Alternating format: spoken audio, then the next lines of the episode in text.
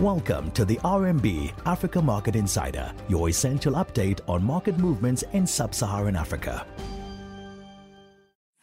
This is Nonjabulo Dladla, Markets Research Editor at Rand Merchant Bank your Africa Markets Insider, today on the 1st of April 2022. We'll be looking at the moderation of inflation in Zambia today, as well as the rebound in, the, in Namibia's economy. Starting off in Zambia, Inflation for March continued on its disinflationary path as it eased to 13.1% from 14.2% recorded in February this year. The moderation can be attributed to a slower pace of price growth for both the food and non food segments, which reduced from 16% to 15.3% and 11.8% to 10.3% respectively.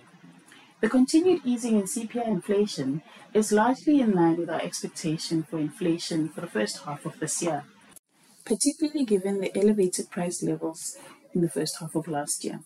For context, inflation in March 2021 printed at 22.8%, which is one of the highest levels in the recent past. Of all the headwinds, we expect the pressure from the energy sector to reduce the pace of disinflation in the first half of this year. We note that the Energy Regulator Board yesterday announced a 22% average increase in fuel pump prices. This will be effective as of today, the 1st of April 2022. The adjustment represents a year on year average increase of around 50% in pump prices, which is largely reflective of the changes in international oil prices as well as currency movements over the same period. In arriving at the decision, the Energy Regulator Board noted the continued increase in oil prices, which have traded above $130 per barrel mark in the review period.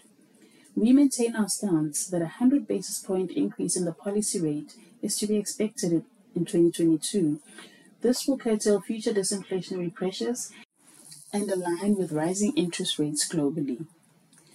Moving over to Namibia, the national accounts data shows that the economy rebounded to 2.4% year on year during 2021, from a revised contraction of 7.9% year on year in 2020.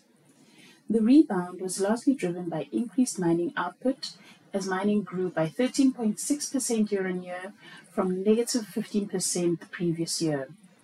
This was largely a result of a rebound in uranium mining activity. The tertiary sector also rebounded from a contraction of 4.9% year on year to growth of 1.9% year on year, as restrictions remained less stringent compared to 2020.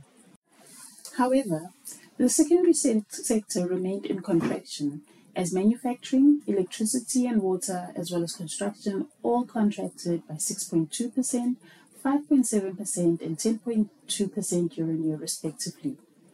We maintain our view that growth in Namibia will continue to be driven by waning base effects, increased mining output, and investments in renewable energy. Well, that's it for today. Good luck out there in the markets. This is Nonjabulo Dladla signing out. That was the RMB Africa Market Insider. Catch up on all things Africa with us again tomorrow. RMB, research and results from solutionist thinkers.